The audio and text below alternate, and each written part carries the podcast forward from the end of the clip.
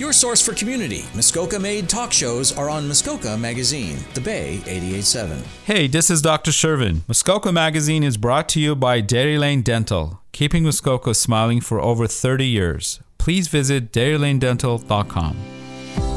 I'm Mark Mantha. This is news and life about the people of Muskoka, about sustainable living and rethinking communities, innovation, resourcefulness, and simplicity quality of life and getting the most out of what we have. Turn it up, do some chores, the best way to take in the show. Over time, people have asked me if a couple or a family could live in a place like the Monchu mini home I designed, built, and live in. The answer is up to those people and what they feel that they need to live.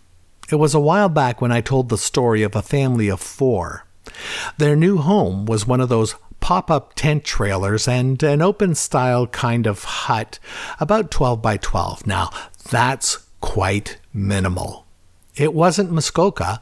Pop up tents aren't exactly year round shelter. It was someplace warm. And they did find that going to that extreme caused them to relate and communicate more. One day, the daughter was upset and went to her room. She couldn't slam the curtain shut. It was such close proximity that they talked more and worked things out. I'll come back to the mini home and talk about how many people can live in it. The first lighting of the wood stove never gets old, and the smell and that cozy kind of warmth unlike any other, and it has been calculated that a well designed mini home shouldn't use any more firewood than what can grow back on a well forested five acres of land. Although the smoke might be considered not environmentally friendly by some, not all solutions are perfect, and as long as you're moving in the right direction and being the change, it's still better than burning the usual fossil fuels. I only burn a cord or less. And it's all about the home size and good passive design that we've known about for a very long time. It's not complicated, but it has to be done right. We've talked about the fact that in any municipality approved home design and building code, your wood stove will not be considered as a primary source of heat. So the wood stove will not be considered as a heat source at all. One of the main reasons is likely because a wood stove can't run on its own and it needs to be tended and refueled manually. There is a canary in the coal mine of the climate crisis we're in. Okay, there's a canary yelling in a coal mine. I just realized that famous line relates so well to the climate crisis because it's a canary and it's in a coal mine. One of the canaries in the coal mine is blue hydrogen hydrogen marketed as a fuel for the future, and production of blue hydrogen requires natural gas and fracking.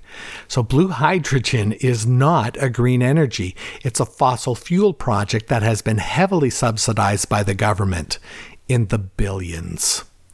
And since the Paris Accord years ago, where many key countries have always been meeting their targets and steadily reducing greenhouse gas emissions, Canada who also signed on to that agreement, is pumping out 20% more. How do you feel about the future for your children and grandchildren? This is the so called kicker. The process of making blue hydrogen requires a lot of energy. For every unit of heat in the natural gas at the start of the process, only 70 to 75% of that potential heat remains in the hydrogen product. In other words, if the hydrogen is used to heat a building, you would need to use 25% more natural gas to make blue hydrogen than if the natural gas was used directly for heat. Let's pause on that for just a moment, and I'll expect that a lot of resources will go into marketing the benefits of blue hydrogen to you. Sorry, planet. I'm burning some wood and propane, about two thirds less than I would in an average size home, so I kind of signed on to the Paris Agreement myself. I met my target well before 2030, and at least I can take responsibility for my own existence, transitioning to a greener home and transitioning to a greener lifestyle. Dressing up blue hydrogen as a green energy doesn't mean it is. We know better, and you can't pull the wool over our eyes here in Muskoka, where it's all about the land, the water, the environment, and our safety. The people of Parry Sound, Muskoka. Everyone. We'll be right back. Full disclosure I'm not an expert, I only play when on TV. And even though coconuts are found in a grocery store, I will not suggest that coconuts migrate.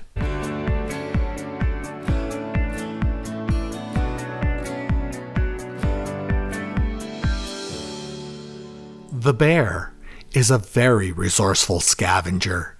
Maybe my spirit animal is a bear. I get excited and can see great value in the bags of leaves on the roadside in the fall. I see great compost and the decorative bales of straw left over after Halloween. One of those square bales of straw is months of bedding for three egg laying hens. I got really excited to find a bale of straw. I was in Huntsville at the Table Soup Kitchen grocery. The concept of this kind of no charge grocery is dignity. Anyone can come in and pick up what they need in confidence and serviced by kind and caring staff.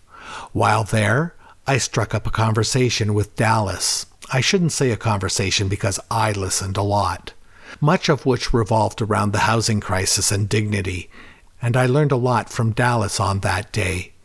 It was empathetically intense and a compelling perspective I hadn't heard before. Thank you, Dallas. These kinds of community conversations are important. Anyone you meet can be a teacher. I just love a local business that can pick up the phone and call what would, in every sense, be the competition and ask if they have something in stock for you. That's community.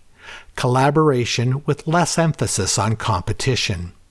In my corporate days in Toronto, the big boardroom was called the war room, as if we were at war with our competitors in the marketplace. And back then, I thought that to be a little ridiculous.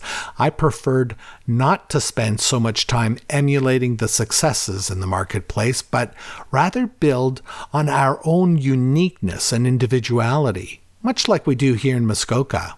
Sure, you still have to be relevant to the market, but share with them something they can only get from you, and you're golden.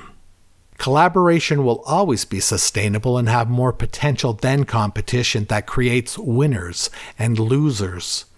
Our small towns and largely rural districts are peppered with innovative collaborators we still thrive on personal relationships and know who we can trust while giving someone new a chance. When you consider the vast districts of Parry Sound and Muskoka have just over 100,000 eligible voters, I find even when I go anywhere within those borders, I can easily find businesses and organizations that are working together. I can spot their local products and regional products carried in shops and markets.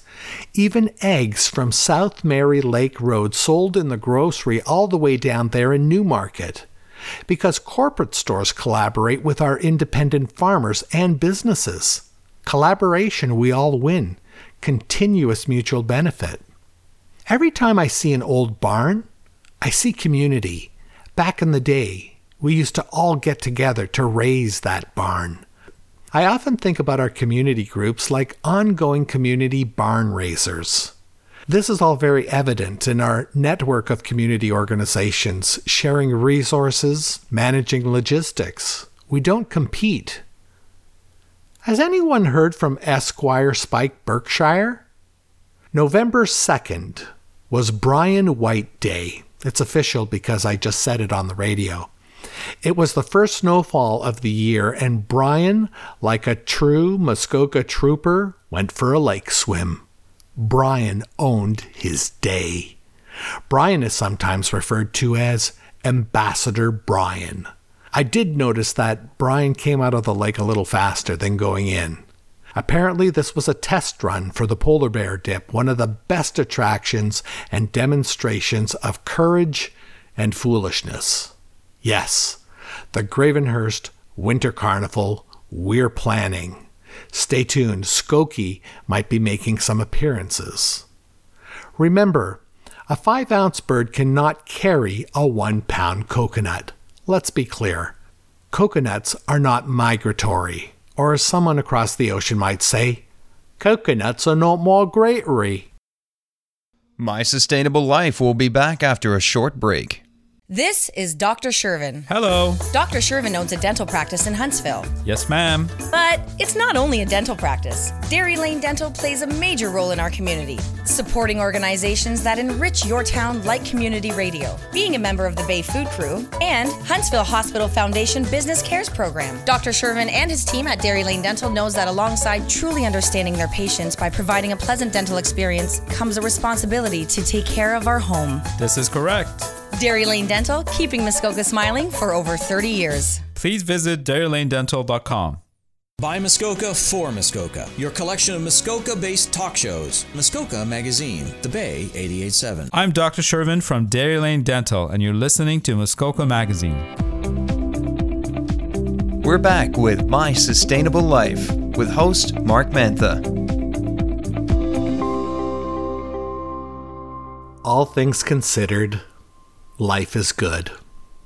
Growing up, I was always so inquisitive, and I remember some very specific questions I asked adults and being disappointed at their responses and treating me like a six year old, which I was. I just needed to know things. I've been fortunate to have had the opportunity to travel. It changed me. We all have our beliefs, but the open mind allows better opportunities to a fuller truth, and travel can broaden empathy, knowledge, and compassion, and maybe help to be a better, kinder human being. Our community is a family, and our community has a reputation beyond Muskoka. Nancy Cronin, not long ago, was the president of the board of directors for a well known not for profit community cooperative. And Nancy, we miss you. The last question on a requested referral was Do you have anything to add about Nancy Cronin? And my response? We would have her back in a heartbeat. Stay well, friends. I know we will meet again. Now, about that mini home I live in, that question at the opening. Could a couple or family live in a place like the mini home I designed, built, and live in? I can have eight people comfortably inside for Manchu style dining. Yes, really, Manchu style dining is a thing, but there are no limits to eating al fresco outside or campfire cooking. But how many can live comfortably in my mini home? That depends on what those individuals feel they need to live and what they are willing to let go of. There's no discomfort or hardship in my lifestyle. It's the simplest realization that all the stuff I collected over the years had no necessity. I'd say that somebody who is well tuned into making a change can live in the splendid simplicity of 500 square feet. And I will suggest that a family of four can enjoy a good, wholesome, simple life. Families of 8 to 10 were raised in small wartime homes. For sleeping, with one bedroom, loft, and room for cots in the kitchen, easily room for eight. Building a 108 square foot bunkie can sleep another six and no permit required. But remember that the square footage is measured from eave to eave of the overhang of the roof, not the floor footprint of your bunkie. Then there's lots of room to park trailers and pitch tents. I know a family of three close by who are loving their tiny home on wheels at about 350 square feet, and it might be less. Living small is the new living large. Lower your cost to live and do the things that you love to do. I'm going to say it again, but it bears repeating. As a permanent residence, you still need to have septic for sewage out in the country and a well for water, and budget around $25,000 for those two items. Two muffins are baking in the oven. One says, It's hot in here. The other says, Hey, a talking muffin.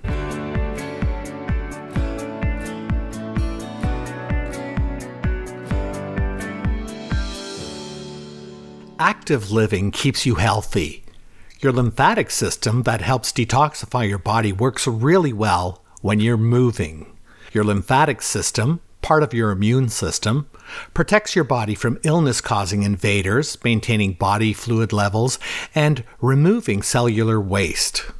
Reminder my mini home is out in the countryside.